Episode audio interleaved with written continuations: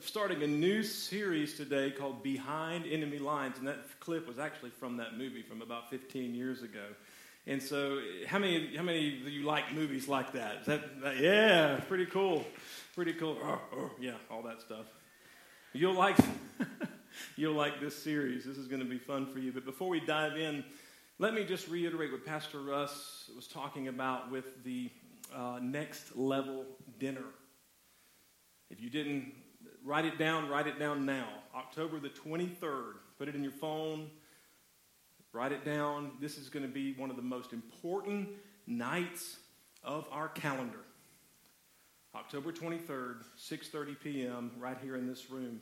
Don't miss it. So yes, behind enemy lines. The next 4 weeks we're going to be talking about this. Now, what do you do when somebody comes to you and says they have good news and bad news. What do most of us want first? The bad news. Well, unfortunately, today, in this first talk, it's mostly bad news.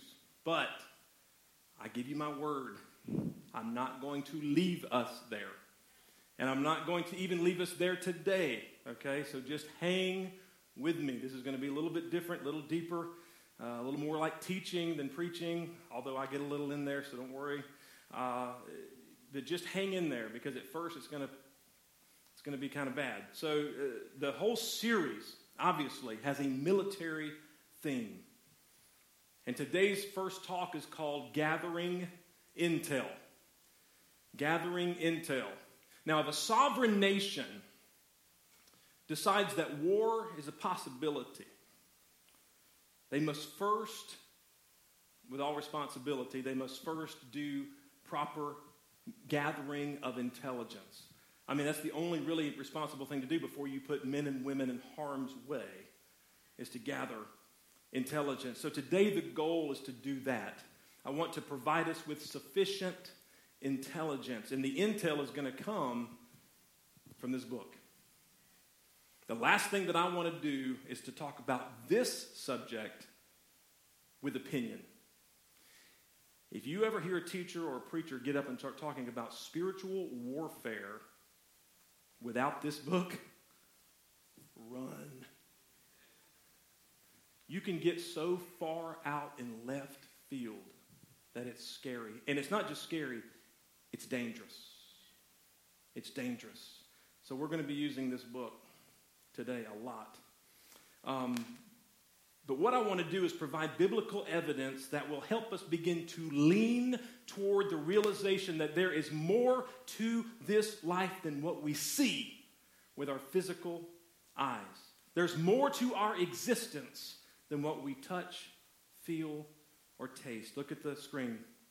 There is a real spiritual realm by the way, there's a lot of notes taking today, so get ready, get your phone ready, whatever you got to do, because I want you to, to, to, do some work at home on this, because it's, it's deep. It's, there's a lot of material. So just get ready. There is a real spiritual realm with real spiritual beings at work, both good and evil. A few years ago, when I was in kindergarten, actually before kindergarten, I was in uh, preschool, that age. Um, it was funny because my, my mom and dad were in the early service, and this was all about my mother, but so it was kind of weird. But anyway, uh, I was, to put it lightly, I was a mama's boy. And that's, that is putting it lightly. Kathy, if she had been in this service, she would have been like, Amen. Still are. Anyway, I was a mama's boy. And I was actually a preschool dropout. I was impossible because I wanted to be with mama. But then kindergarten came and it's the law. You got to go to school. And so they began months in advance. And the part that I, my mother told me I left out of this story was the fact that it wasn't just them talking to me about the first day of school, it was the fact that there was much prayer and fasting involved. And I'm not lying. They were worried about it, very worried. And so they would they sat me down the week before, like a Friday before, said, Alan, Monday's the day. Monday you have to go to school and mom won't be there. And they tell me, I don't remember this, but they tell me that I broke down and that I started to just get real upset and start to cry. And then all of a sudden, there was this resolve that came over me. And I squared my shoulders and I got a little smile, little smirk on my face that basically was like, yeah, we'll see about that. The last time I got out of it. So Monday morning came. I went to Mount Paran School, and they sent, this was right when they first began, and they, they sent out little, like 16 passenger vans, 15 passenger vans to different places. Ours was Terrell Mill Park. Who knows what I'm talking about? We met at Terrell Mill Park. I live right behind the park there in a subdivision. So we met there, and it was time, and we pulled up in our giant station wagon, and hallelujah. And as soon as my mom opened that door, I grabbed a hold of the steering wheel. I had a plan. I grabbed a hold of the steering wheel and I would not let go. My mom had me by the legs out the other side of the thing. And then she would reach in and try to, she would pry my finger. And once she got that hand, I would grab the other one. And it was back and forth, back and forth. She finally got my fingers off of the steering wheel and, and carried me, kicking and screaming, to the van. Now, the, this van the doors open like this, you know, and there was one open, and I did the whole cat over the water thing. Yes. I'm not lying. Totally screaming, pitching a fit, not going in. Now, listen, this is real. Out of nowhere, this gray haired man walks up, picks me up, sets me in the van, and I turn around and I said, Bye, Mom. Well, my mom's picking herself off the ground. The van pulls away. She gets up to turn to see who this is or thank him. He's gone. We believe he was an angel. The spiritual realm is real. But it's filled with beings that are both good and evil. And before we go into this, I want to pray.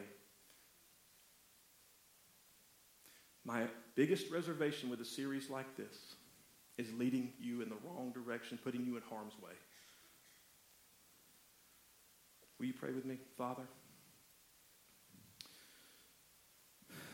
I plead the blood of Jesus over my people. I plead the blood of Jesus over my families.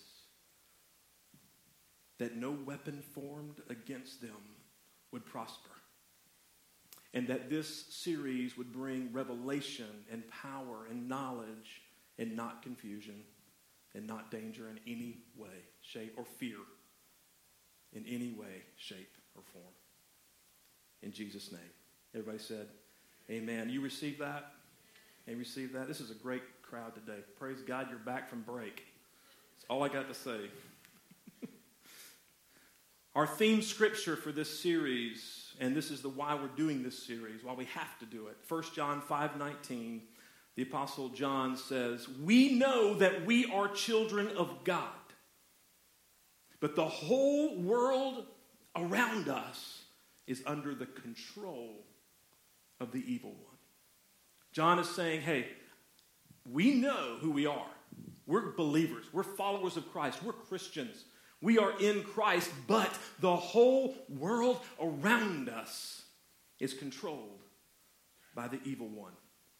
Now, it is obvious that our world is in bad shape today and getting worse. But here's, here's what I want you to get it's been that way for a long time. Events like what happened last week in Charlotte and what seemed like are happening like on a weekly basis as just the tip of the iceberg. Poverty, human trafficking, racism, terrorism, war, injustice, they all are realities in our world. But listen, they are all just the tip of the iceberg. They are not themselves the problem. Will you put that picture up, please? with an iceberg, if you see it from the water, all you see is that little bitty top part. That's what that saying means. All you see is just a little bit, with the majority of the iceberg is down below. In this series, we are going to look deeper. We are going to look under the water. We are going to look past the physical realm and into the spiritual. Why, Pastor? Why would you do that? Because that is where the battle is taking place. Paul is very clear in Ephesians 6:12. He says, "For our struggle is not against flesh and blood, but against the rulers, against the authorities, against the powers of what? This dark world, and against the spiritual. Everybody say spiritual. The spiritual forces of evil in the heavenly realms. Folks, our battle is not with ISIS. Our battle is not with the Taliban. Our battle is not with other nations. Our battle is not even against Washington or crooked politicians. Come on, somebody. Our battle is not against each other. Our battle is not against our spouse or our loved ones or our co-workers. Come on. Our battle is not physical, it is spiritual. Our battle is not a physical battle. It is spiritual. But see, Satan wants nothing more than to distract us with the physical, to keep us away from the spiritual, where we can really take some ground. That's what his, and we're going to talk all about him. And by the way, I don't like talking about him. But until, listen, until we are equipped to do spiritual warfare, and engage in the fight. It's a two pronged thing. We have to be willing to be equipped, and then we have to make a decision to engage. And until we do, we will remain in the same condition as you've always been, and even as this dying world, you will remain defeated, and I will remain defeated. Does that make sense? I'm going to ask that a lot today because I, I want to make sure that we're clear. Now, let me just, again, go a step further and be real, plain, and simple. I like clarity. Look on the screen. There is a war raging around us. We are living, not traveling to, not visiting. We are living behind enemy lines.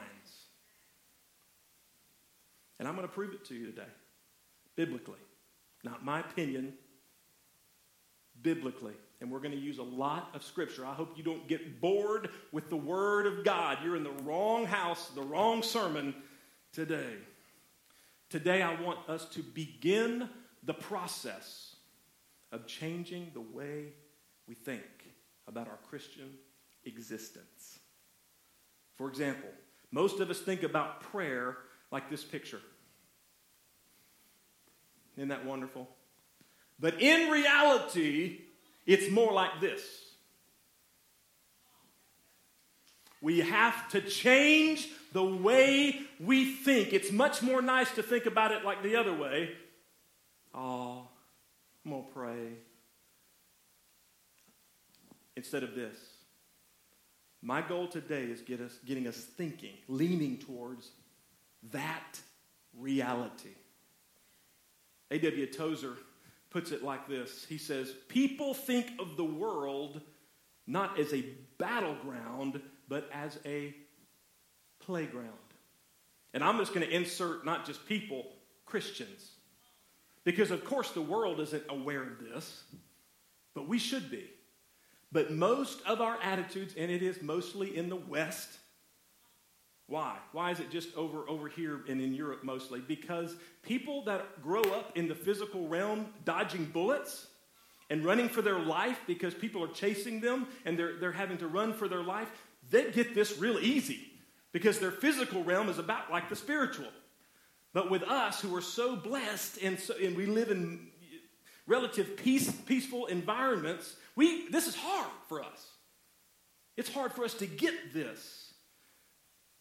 But we think mostly of the world as a playground. It is a battleground. We've got to change the way we think. Now, this type of teaching, preaching, whatever you want to call it, is not real popular. It's not fun for me. I, I, to be honest, I don't, this is not my favorite subject. I don't like talking about the devil. And really, I'm, I get nervous with anybody who does. If that's like their main thing, they just love to talk about the occult, and they just love to talk about darkness and all this stuff, I kind of, no. But if we want to be who God has called us to be, if we want to be the church of the living God, if we want to be the army that He's called us to be, if we want to be the hope of the world, then it's high time we understand the authority that we have in Jesus Christ. It's high time we get our spiritual head out of the sand, and it's high time we understand that we are at war and Satan is not playing games. You believe it? Don't, I don't want one person clapping. Come on. If you believe it, give him. Satan wants nothing more than to steal your joy, kill your testimony, and destroy your family. So, unless you're okay with that, is anybody okay with Satan having his way in your family? Is anybody okay with, with the enemy wreaking havoc in your life? Anybody? I didn't think so then it's time we quit fooling around, playing games in church. It's time we get disciplined and prepared to spiritually stand against the enemy on his turf. Now, next week, we're going to talk about the enemy and understanding him and, and, and his, his tactics and being aware of those things. You don't want to miss any of these lessons. They're all linked together. If you do miss, make sure you get on online and watch. In week, the last week, we're going to talk about being in the trenches, using the armor of God, and all those things. But today is all about gathering intel. So here's the first thing I want you to understand. Look at the screen. For the time being, planet Earth is under Satan's influence. For the time being the, the planet Earth is under Satan's influence. This is his turf. This is his territory. Now, now be, uh, look, I use the word influence, not ownership. Influence, not ownership. All right, I want to give you the scriptural evidence for that statement that I just made. Paul says in Ephesians 2, verse 1 As for you, you were dead in your transgressions and sins in which you used to live when you followed the ways of this world, and the ruler of the kingdom of the air. The Spirit who is what? Now at work in those who are disobedient. So Paul calls Satan the ruler of the kingdom of the air. Now, Jesus himself in John 12 31 says, The time for judging this world has come when Satan, the ruler of this world, will be cast out. Now, he's talking about a future judgment, meaning there is a timeline. There is an end date to that statement. Praise God. Come on, but he, for the time being, he says Satan is the ruler. That's Jesus himself saying that. Now, and Paul says again in 2 Corinthians 4 4. Now, this is the strongest language so far. Satan, who is the God, little g, who is the God of this world, has blinded the minds of those who don't believe. They are unable to see the glorious light of the good news. They don't understand this message about the glory of Christ, who is the exact likeness of God. So, summary. Paul says in the first one that Satan is the ruler of the kingdom of the air. Jesus says that Satan is the ruler of this world. And Paul says again, he's the God, little g, of this world. Are you with me? Now, Revelation chapter 12 is, a, is why we're calling this behind enemy lines. This scripture here is why it's so militaristic. Now, this is symbolic language. Remember, it's Revelation. Verse 13. When the dragon, who's the dragon? Satan. When the dragon realized that he had been thrown down to earth, now that's talking about his judgment in heaven when he tried to rally his, his third of the angels against God. That, that didn't work out. Never going to work out never going to work out. And he was thrown and cast out to earth. He pursued the woman. Now, scholars disagree on this, but I think it's obvious he's talking about Mary. Pursued the woman who had given birth to the male child. Who's that? Jesus. But she was given two wings like those of a great eagle so she could fly to the place prepared for her in the wilderness. Now, did she really have two wings? No, it's symbolic. God spoke to Joseph in a dream, warning him of Herod's plot to kill all the little boys, and they safely got away and escaped to Egypt. That's what that's talking about. Verse 17. And the dragon, who is Satan, was angry at the woman, and here it is declared war against the rest of her children. And guess who those folks are? All who keep God's commandments and maintain their testimony for Jesus. Who falls into that category this morning? Oh, we got to have an altar call right now. Who wants to get saved and fall into that category? You're like, oh, I'm not sure if I want to do this. This is a clear declaration of war against all. Everybody say all. All Christians, not just pastors, not just worship leaders, not just, you know, leaders of denominations. All Christians. So how? Let me time out. Everybody look this up here. Are y'all okay? Everybody all right? I oh no, yeah, okay. I'm gonna move on anyway. Here we go. How and where did this conflict begin? We got to go all the way back to Genesis chapter 1, verse 27. Listen.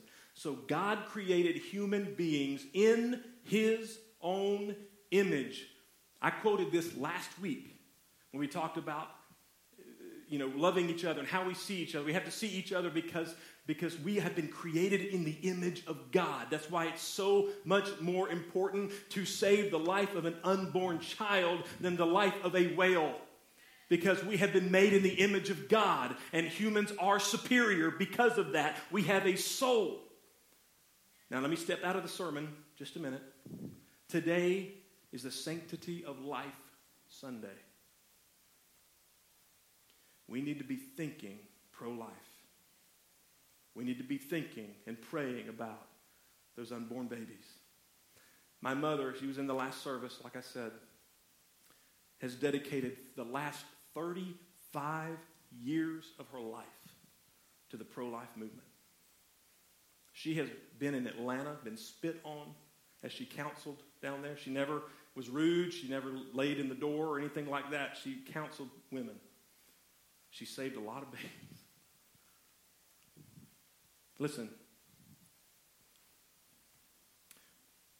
we must think pro life. We must think. Why? Because every child was made in the image of God. Amen. And listen, while I'm there, because this is tender, this is a, this is a tough subject. I know under the sound of my voice, there, there are wonderful women who've, who've had that happen in their life there is forgiveness and love. God loves you. God loves you. God loves you. All right, let's step back into the sermon. So, God created human beings in his own image. In the image of God, he created them male and female. He created them. Then God blessed them and said, Be fruitful and multiply. And listen to this next part fill the earth and what? Govern it reign or rule over the fish in the sea, the birds in the sky, and all the animals that scurry along the ground. So God was giving humanity, Adam and Eve, authority over the earth. And then, even if you've not been in church very often, you know the story. Satan came as a serpent and deceived Adam and Eve, and they partook of the one tree that God said don't tree, the knowledge of, the, of good and evil, and sin entered the garden. And when that happened, and when sin enters anywhere, judgment is coming. And so, actually, during this thing where God is talking about the judgment for the woman, the man, and Satan, this is, this is the next verse, Genesis 3. This is God speaking to the, to, the, to the serpent. I'm declaring war between you, the serpent, Satan, and the woman between your offspring and hers. He'll wound your head, you'll wound his heel. Now, to be clear, this is not just talking about women disliking snakes now and wanting them dead. Now, that may be true. Not just women, but I'm, I'm there with you. Don't like them at all. That's not what he's talking about. What this is, is this is an actual part of God's judgment. That there would always be strife between Satan and humanity. And this is also a messianic prophecy, the first one, about Jesus and the war that would ensue between the people of God and the forces of evil. So here's the result, okay? Here's the result of this. Because of sin, we gave up the sole right to our God given authority over the earth. Let me say it again. Because of, say it again, because of, we gave up the sole right. It was ours. God had given it to us. We gave that up because of sin over the earth. Ever since sin entered the garden, the authority, listen, listen, the authority has been challenged, manipulated, and influenced by Satan. As soon as sin entered, the war had begun. So here's the big question of the ages. This is the question that derails so many people, especially those that don't have a real strong foundation in their faith. Why? Why would God allow this? Why does God allow this? How can we reconcile what we know of God that He is perfect, that He is powerful, that He is loving, full of justice, omnipresent, omniscient? How can we reconcile that with what we know is happening in this world? Anybody else struggle with that? Come on, let's be honest. Anybody else struggle with that? In our last few minutes together, I want to focus on trying to give us something to chew on, something to work with when it comes to this question, this difficult question. Psalm 24, verse 1. The earth is the Lord's and everything in it. Will you read that with me? The earth is the Lord's and everything in it. The world and all that the people belong to him. That speaks of ownership. God owns it all. For he laid the earth's foundation on the seas and built it on the ocean depths. Follow me now. So, why does God get to be the owner? Because he is the creator. You create it, you own it. So, how can this same world that God created, come on, that God owns, still be controlled and influenced by Satan? I want to use two illustrations to help. Tr- this, is, this was tough. I, want to, I have two illustrations I want to use one from Scripture and one from my life to help us lean towards the answer to this hard question. Mark chapter 12. I told you there's a lot of Scripture. Y'all all right? All right, good, good, good, good, good.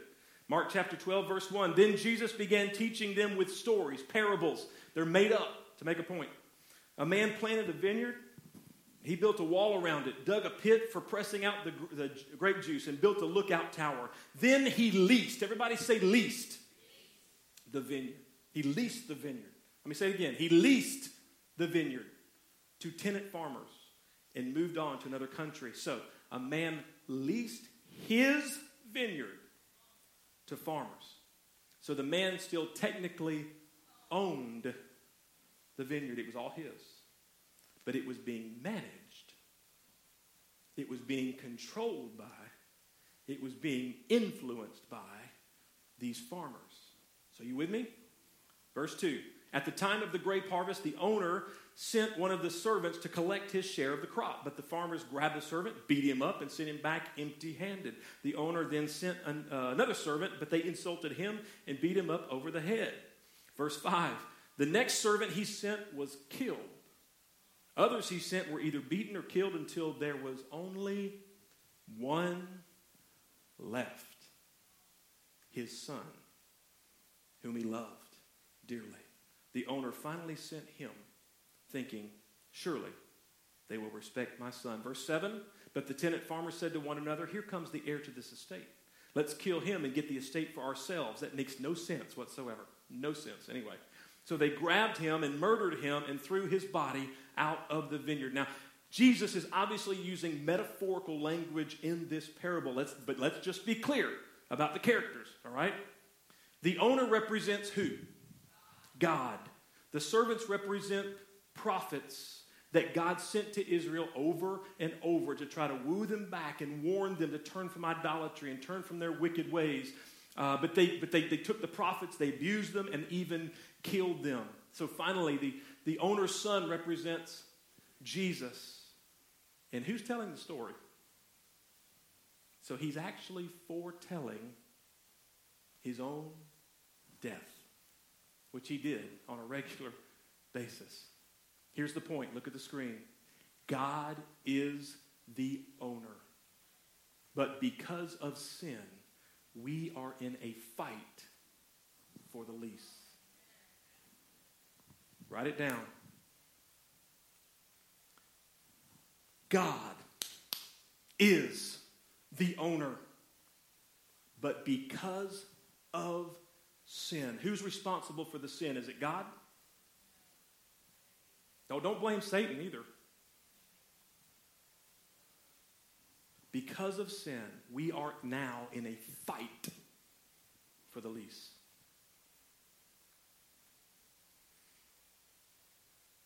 Now, let me give you a, an illustration.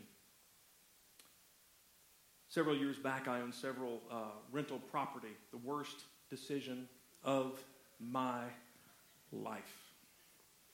I'm not making fun or making light of any of you that make your living that way. You are obviously a much better owner, renter than me. That, that wasn't what God had for me, and it was a distraction. But I, I had this house, cute house, and the, the tenant left, so I had to rent the house again. And so I put the ad in the paper. This was when we had paper, no internet. Crazy now, you know. Put the, put the ad out there, got several calls, did my due diligence trying to follow up, you know, with this person.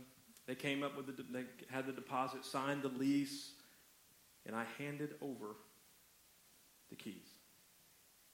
My house is lease. Everybody tracking? It was a problem from the beginning. He was late, I think, the first month. And it never got any better. And when he did pay, it was not all the rent. So I, I put up with that a long time, longer than I should have. Someone who's dealt with rental property.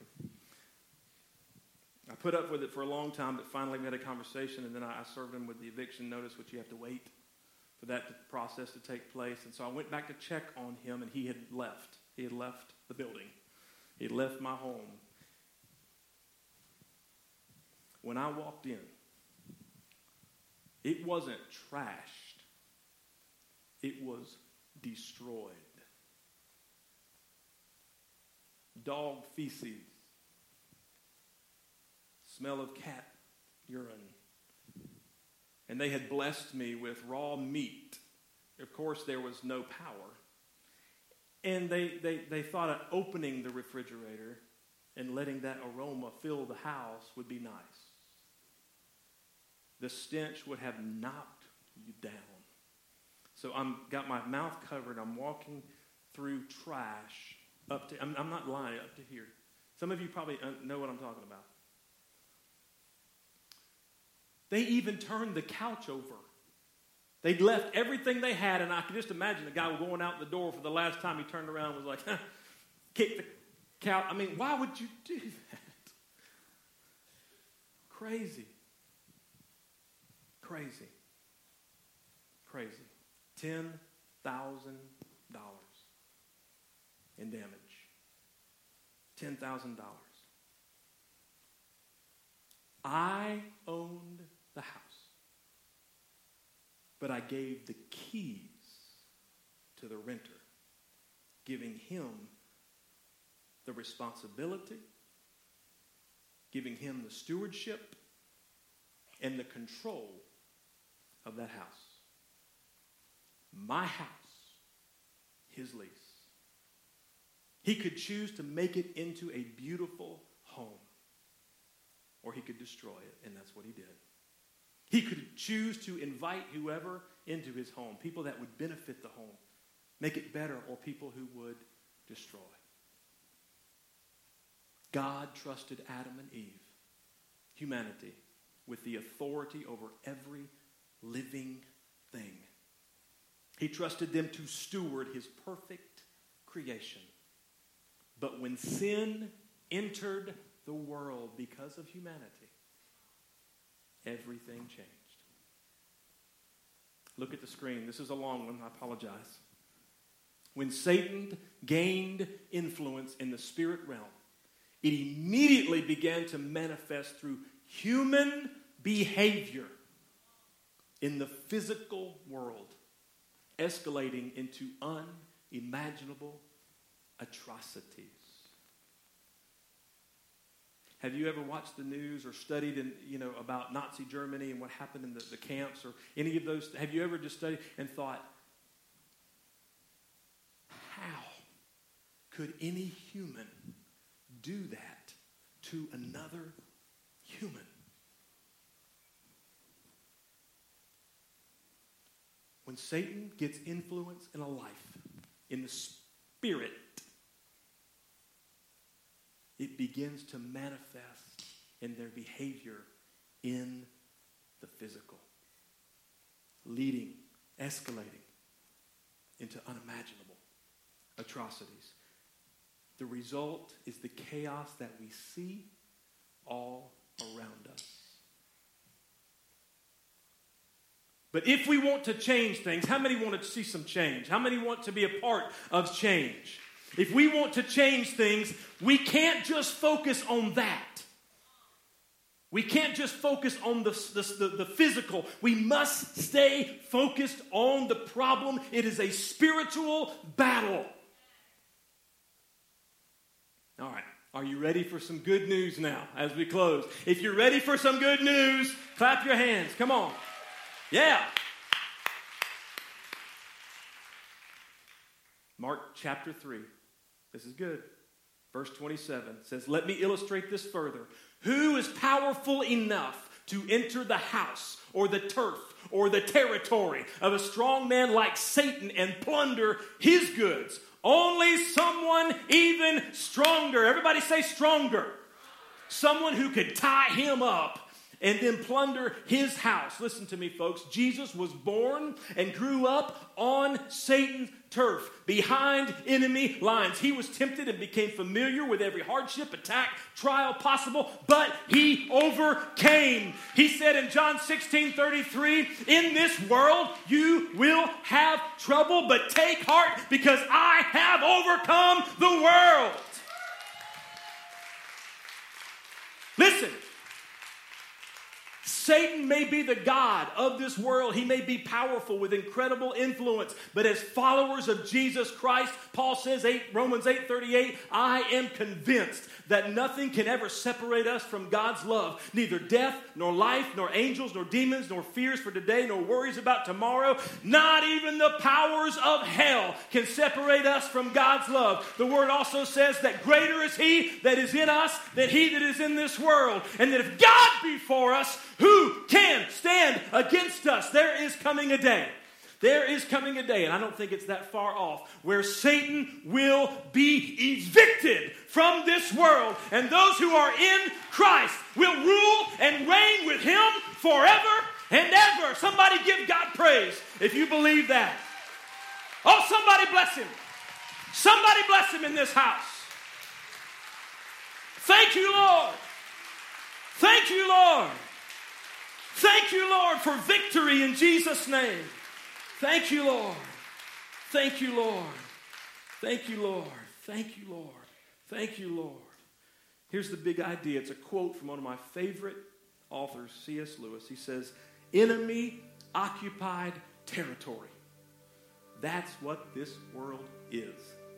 Christianity is the story of how the rightful king has landed and is calling on all of us to take part in a great, great campaign of sabotage. How many want to be a part of a great campaign to sabotage the works of the enemy? How many want to be a part of a campaign to sabotage? Let's bring it home. The works of the enemy in your life, the works of the enemy in your family, the works of the enemy in your workplace. Students, the work of the enemy in the, in the school. Come on. How many want to be a part of that kind of campaign? All right, I'm closing. Look at me. A decision has to be made. Just like that 18 year old boy or girl that stands in the recruiting office and signs on the dotted line that they're going to serve. A decision has to be made. No one will make it for you, it's not going to happen automatically. You can take this or leave this. You can go on like you were, or you can sign up. The cool thing is when those soldiers, they or those boys and girls, and they sign up, they don't send them right out into the field. They go through training. They learn how to use their weapons. They learn what they're capable of and what they're not. Look at the screen. The question is not, is there a battle? I think I've pro- proven that to you. It's, will you engage in the fight? Would you stand with me? Bow your heads, close your eyes.